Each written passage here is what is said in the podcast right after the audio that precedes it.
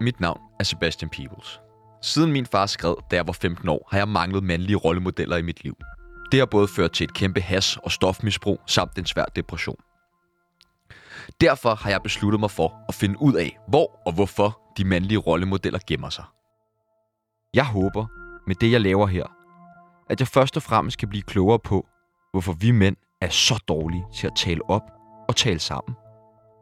For det er måske det, som det hele handler om. Dette afsnit er anden del af fortællingen om bankrøveren og misbrugeren. Hvis du ikke har hørt det første afsnit endnu, vil jeg på det kraftigste anbefale dig at starte der. I sidste del forlod vi en utryg, utilfreds og sulten Sebastian i den polske by Szczecin sammen med bankrøveren.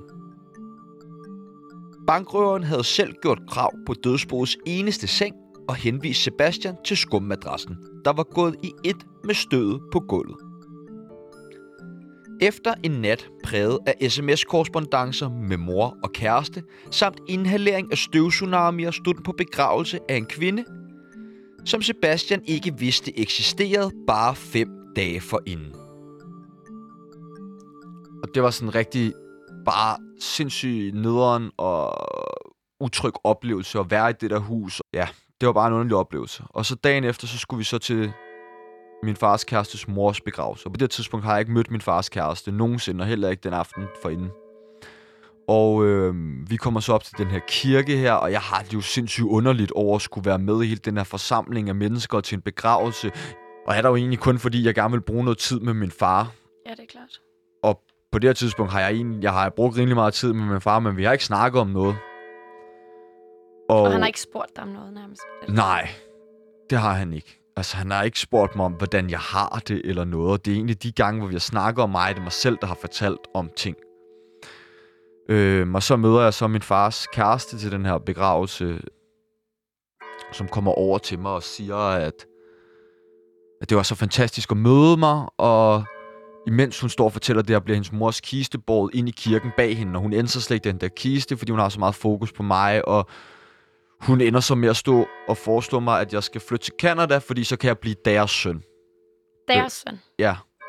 Og jeg er jo 23 år gammel og har verdens bedste mor, ikke? Og jeg synes jo, det var en super underlig og ubehagelig situation. Jeg ville helst bare have været fluen på væggen i den der sammenhæng, og ikke skulle være hovedrollen, men jeg skulle lige pludselig også hives rundt og præsenteres for hele hendes polske familie. Og det er altså alt sammen, inden den her begravelse overhovedet er gået i gang, ikke? Vi står bare ude foran den der kirke.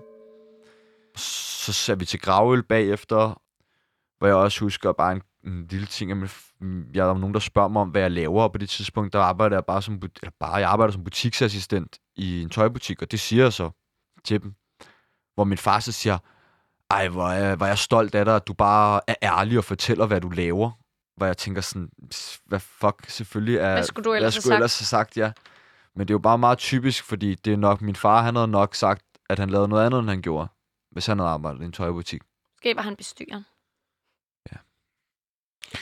Øh, men så efter det her gravøl, så tager min far og min fars kæreste og mig ud på en bar. Og der for første gang nogensinde fortæller jeg min far om alle de følelser, som jeg har haft i forbindelse med, at mine forældre er blevet skilt. Og alt det, det har gjort for mig, at han har efterladt mig.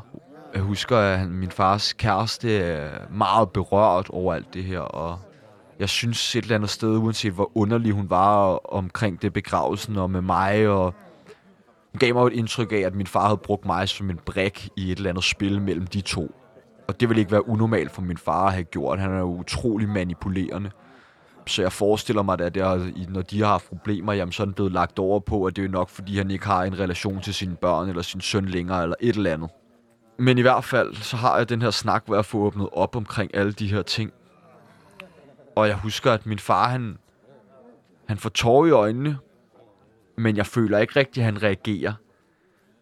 Og hvad jeg kender til min far, så er det jo nok handlet meget om en eller anden selvmedleden følelse.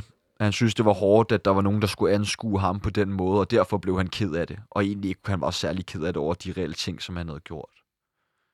Siger han noget på noget tidspunkt i den her snak på? Ikke andet end, at ah, det forstår han godt, og det er hårdt at høre på. Det var sådan set det. Hvad sker der så efter, at du ligesom har øh, konfronteret ham med alle de her ting på barn?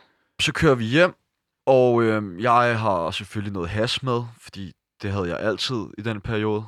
Og de, min, min far og hans kæreste, de spørger, om vi skal ryge det der hash her med. Vi står og ryger sammen, og så tror jeg ligesom bagefter, vi skal ind og sidde og snakke sammen, fordi aften for inden var min far gået tidligt i seng. Men øh, jeg sætter mod i køkkenet og venter på, at de ligesom skal komme ind og sætte sig og tale med mig, men så i stedet for, så ligger de så bare ind i, i en seng og begynder at kysse. Og så lagde jeg mig ind på min skummadras og læste en bog. Og så dagen efter, så sagde jeg til dem, at jeg gerne ville hjem hurtigt som muligt. Jeg tror, det var planen, at jeg skulle have blevet der en ekstra dag, men øh, jeg vågnede om morgenen, og så sagde jeg, at de måtte meget gerne bestille en taxa til Berlin og en flybillet med det samme. Og det gjorde de så. Og så tog jeg hjem. Det har været noget af en rutsjetur, du lige har været på der. Jeg tror, du skal til Hamburg, og så øh, Mm. tager I til Polen, og du sidder faktisk og krænger dit hjerte ud for din far, men føler ikke, du får nogen respons. Så kommer du tilbage i København. Ja.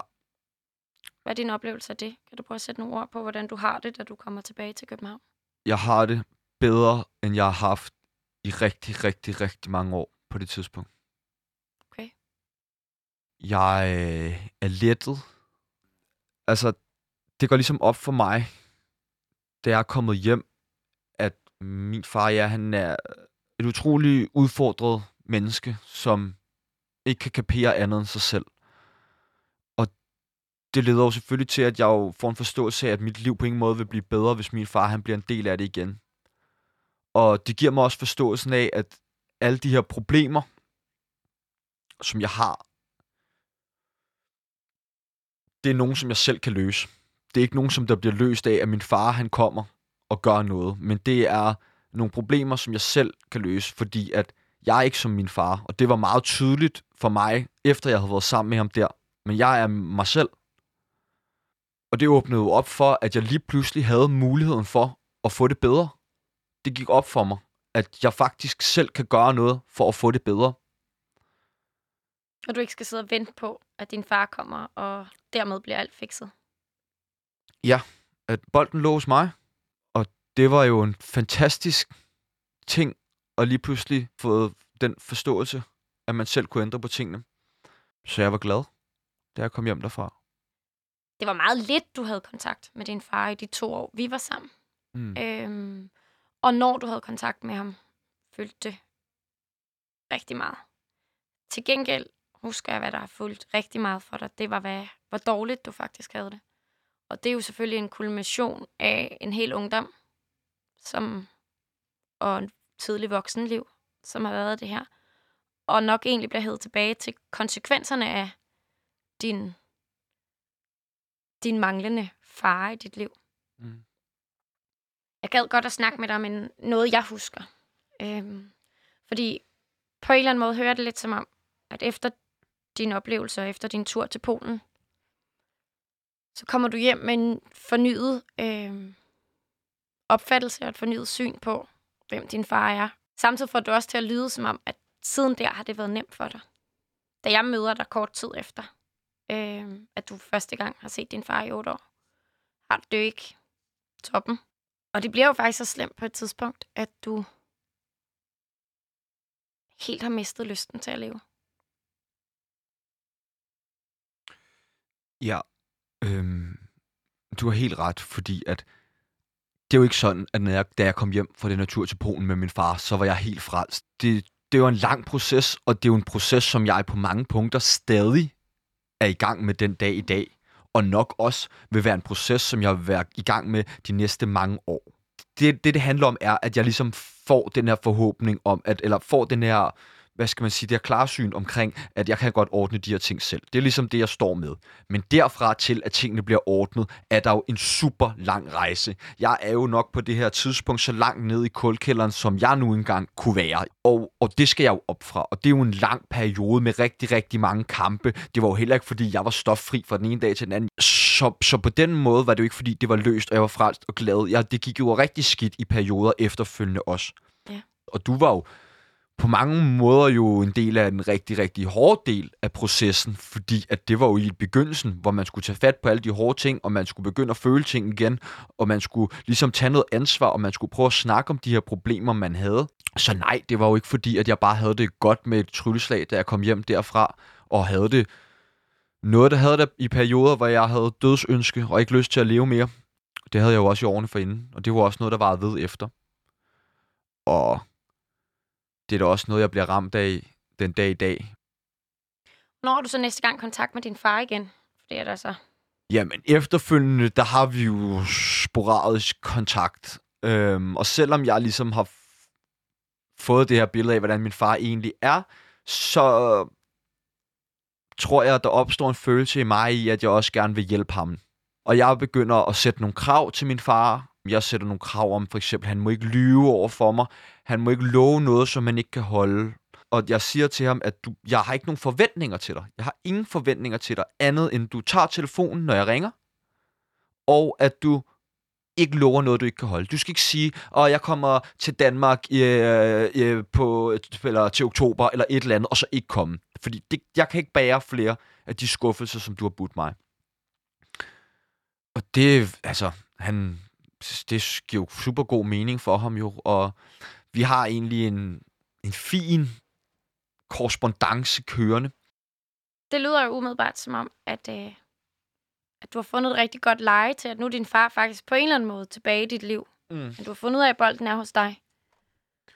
Alligevel så ved jeg, at du på det her tidspunkt jo fortsætter med at have et, øh, et hasmisbrug. Og jeg ved ikke, hvordan dit kokainmisbrug fortsat på det her tidspunkt. Jeg ved i hvert fald, at det er jo ikke fra den ene dag til den anden, alting bliver fikset, eller dine tanker om dig selv pludselig bliver, øh, bliver bedre. Nej, det er jo, på det her tidspunkt, har jeg jo i otte år lagt låg på alle mine følelser. På et, et eller andet sted, så har jeg jo røget så meget has i den her periode. Altså, der var jo nogle dage, hvor jeg røg 10 joints. Altså, og så bliver du fuldstændig afskærmet fra dine følelser. Og oven i det også, så er det jo svært at lære. Så et eller andet sted stod jeg og var faktisk 15 år gammel, stadig oven i hovedet på det tidspunkt, og skulle til at lære en hel masse ting, og samtidig også skulle ud af et misbrug. Og tager dig din far. Du har også lige sagt, at du ville, du næsten fik, fik en følelse af, at du havde brug for at hjælpe ham. Ja. Så det er jo mange ting. Og det er jo... Jeg er jo først kommet ud af mit misbrug for et år siden. Så det har jo været en lang kamp siden. Så, men kampen, den startede ligesom der. Og jeg startede jo i, i misbrugsbehandling, og har været det flere omgange jo, og samtaleterapi. Og, men jeg har begyndt at erkende rigtig meget alle de her problemer, jeg havde, og alle de her fejl, hvor jeg tidligere måske ikke har haft den samme selverkendelse. Altså, jeg har jo godt vidst, der var noget galt, og jeg har jo godt vidst, jeg havde et misbrug og sådan. Men jeg har ikke taget det alvorligt. Og, og det begyndte jeg at gøre. Kan du sætte ord på, hvordan dine tanker nu er om din far på det her tidspunkt? Fra at du har set ham hele dit liv som en supermand. Ja, jeg ser ham bestemt ikke som nogen supermand længere. Overhovedet ikke. Altså, rollerne er virkelig vendt. Jeg føler næsten, at han er mit lille barn, jeg skal opdrage på. Og jeg fortæller ham også, og jeg opdrager også på ham i den her periode efter. Og jeg begynder også at øh, tale meget med hans kæreste. Skriver meget med hende. Min far har øh, blandt andet fortalt til hende, at hans egen far er død. Men det er han ikke. Og det ved jeg. Og det fortæller jeg blandt andet hende, som en del af, at jeg vil have min far til at stoppe med at lyve. Og det udløser jo en masse, og, og min far bliver også vred på mig, men kan egentlig, bliver egentlig glad til sidst, da han finder ud af, at det ikke har ødelagt hans relation til hende her alligevel. Og så er det jo meget rart ikke at gå med den der store løgn. Men på den måde begynder jeg at, at blande mig i hans tilværelse. Og jeg har det egentlig, jeg føler ikke, jeg føler det er godt for mig.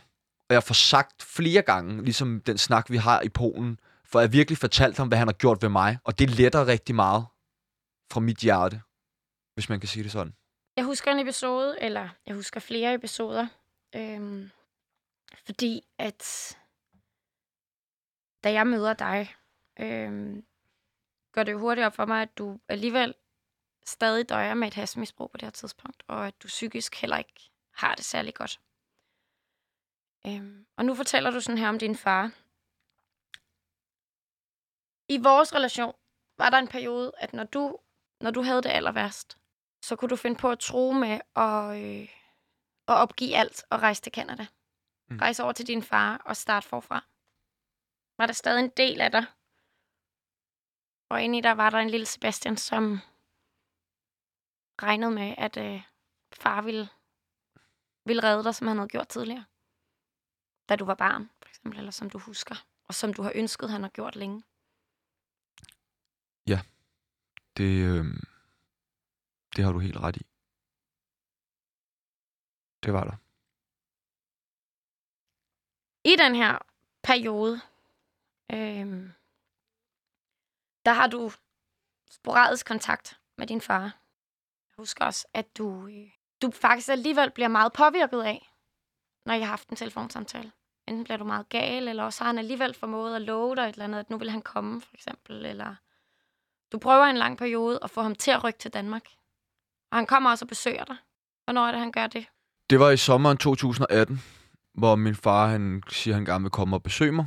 Det gjorde han så, og vi fik det jo ordnet sådan, så vi kunne bo i din lejlighed, fordi at jeg havde en roommate. Så vi boede hos dig i tre dage, mens du var afsted på ferielejr. Og der er det jo typisk for min far, at som har lovet, at han kom for at besøge mig, men det var faktisk, fordi han skulle have nogle ægteskabspapirer i forbindelse med noget med hans skilsmisse med min mor, som han åbenbart skulle bruge der i Canada. Hvornår går det op for dig, at det er det, det handler om? Øh, da han stresser helt vildt over at skulle op på kommunen, lige efter han er ankommet. Så det var jo ikke helt på grund af mig. Men øh, den slutter jo så med den her forlængede weekend sammen med min far, som jeg egentlig nyder rigtig meget, må jeg indrømme, fordi at det er jo på mine præmisser lige pludselig. Han efterlader så sin computer hos, ja, hos dig. Ja, ja, den ligger hjemme hos mig. Øhm, under det påskud, at han vil komme igen halvandet måned efter. Men det ender så med, at han ikke kommer. Og jeg flipper helt skråt på ham. Og siger egentlig til ham, at jeg har egentlig aldrig lyst til at tale med ham igen.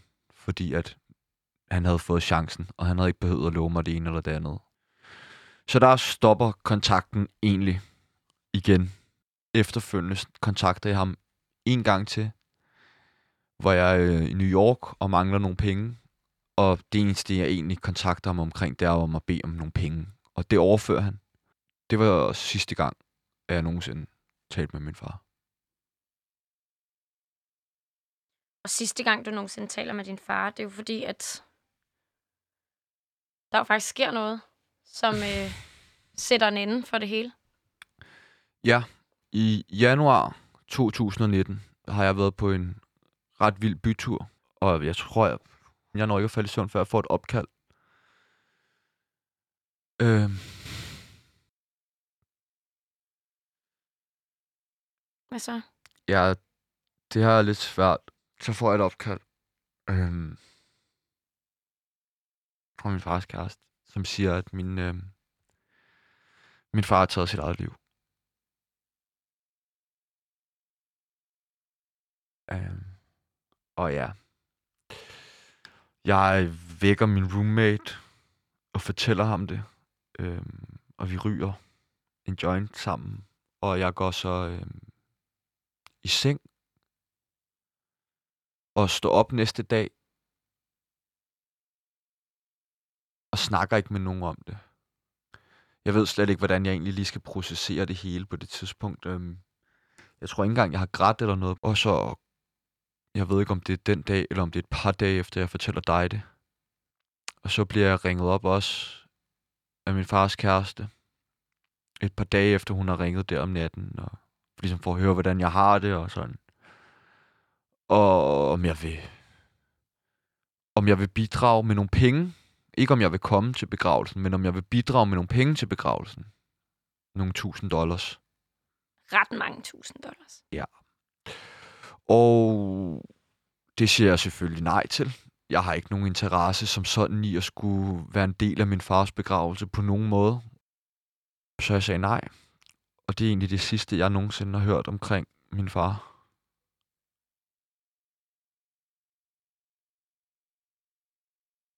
Ja. Og efterfølgende er jeg jo chokeret. Men øhm, først og fremmest, så har jeg jo brugt 8 år, fra jeg er 15 til at være 23 på en eller anden måde på at være ked af det over at have mistet min far. Og i de 8 år sagde jeg flere gange, og mente det også, at jeg ville ønske, at min far han var død, i stedet for at han bare havde forladt mig. For det havde været så meget nemmere at forholde sig til. Og du står over for mig nu, og du har mistet din egen far. Mm-hmm. Øhm, vi havde en anden relation, og det var en anden måde, han gik bort på. Ja. Men Ja, og på den måde kan jeg jo godt forstå på en eller anden måde. Min far valgte ikke. Nej. Og smut for mig.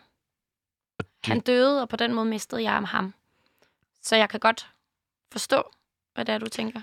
Ja, fordi at det, jo, det kommer så tilbage til det der følelsen med, at man føler, at man ikke var god nok til, han ville blive. Og jeg var jo så åbenbart heller ikke god nok til, at jeg var værd at leve for. Det er jo meget sat på spidsen, fordi der er rigtig, rigtig, rigtig mange andre ting, der spiller ind i forhold til min far. Og det er jeg godt bevidst om. Men den, sidder, den tanke sidder selvfølgelig stadig. Og så den anden ting er, at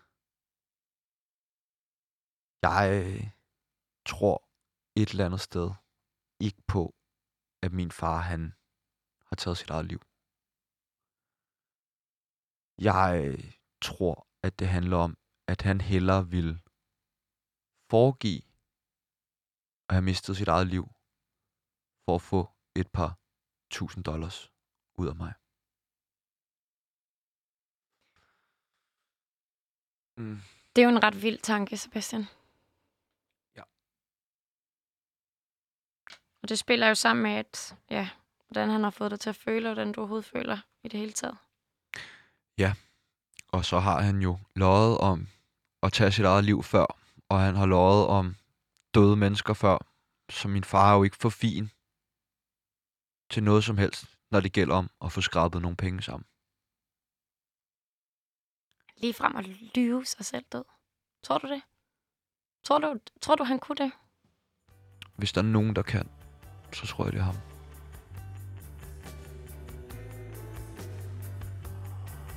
Sebastian, nu er du 27. Ja.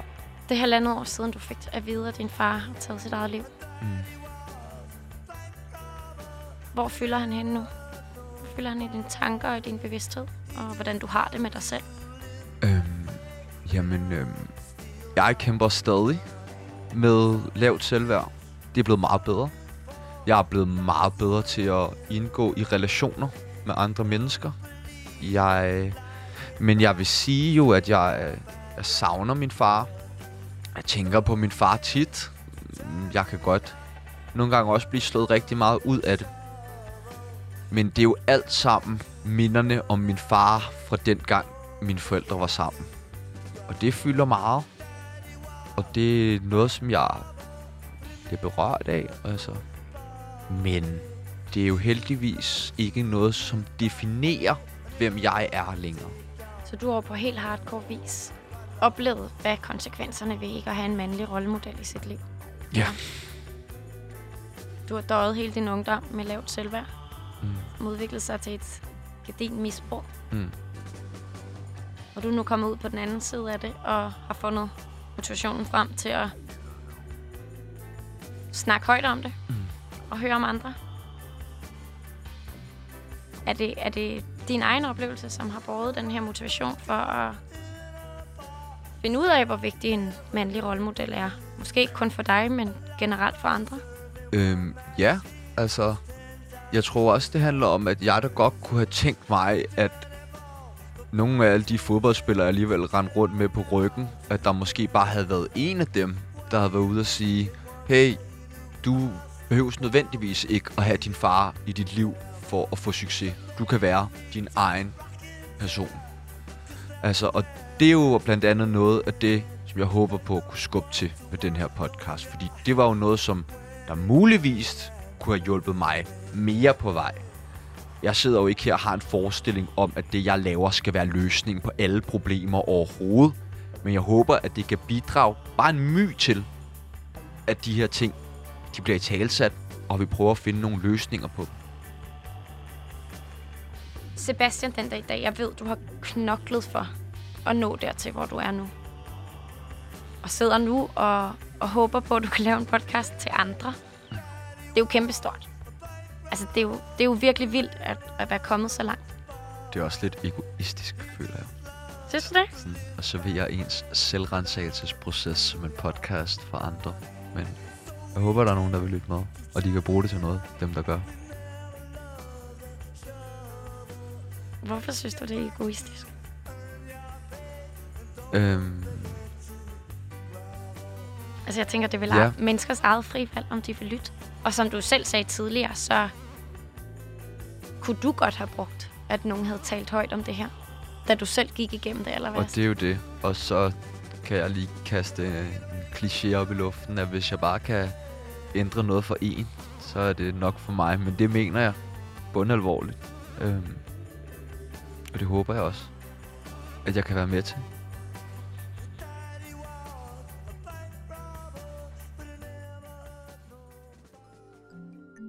Det her var den korte version af historien om bankrøveren og misbrugeren.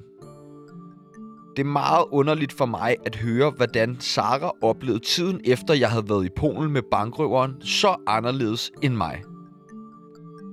Det kan være mig, der overvurderer mig selv, men måske vidste Sara heller ikke helt, hvor skidt jeg havde haft det for inden jeg mødte hende. Mine tanker om bankrøverens iscenesatte selvmord er nogle af de mørkeste, jeg nogensinde har haft.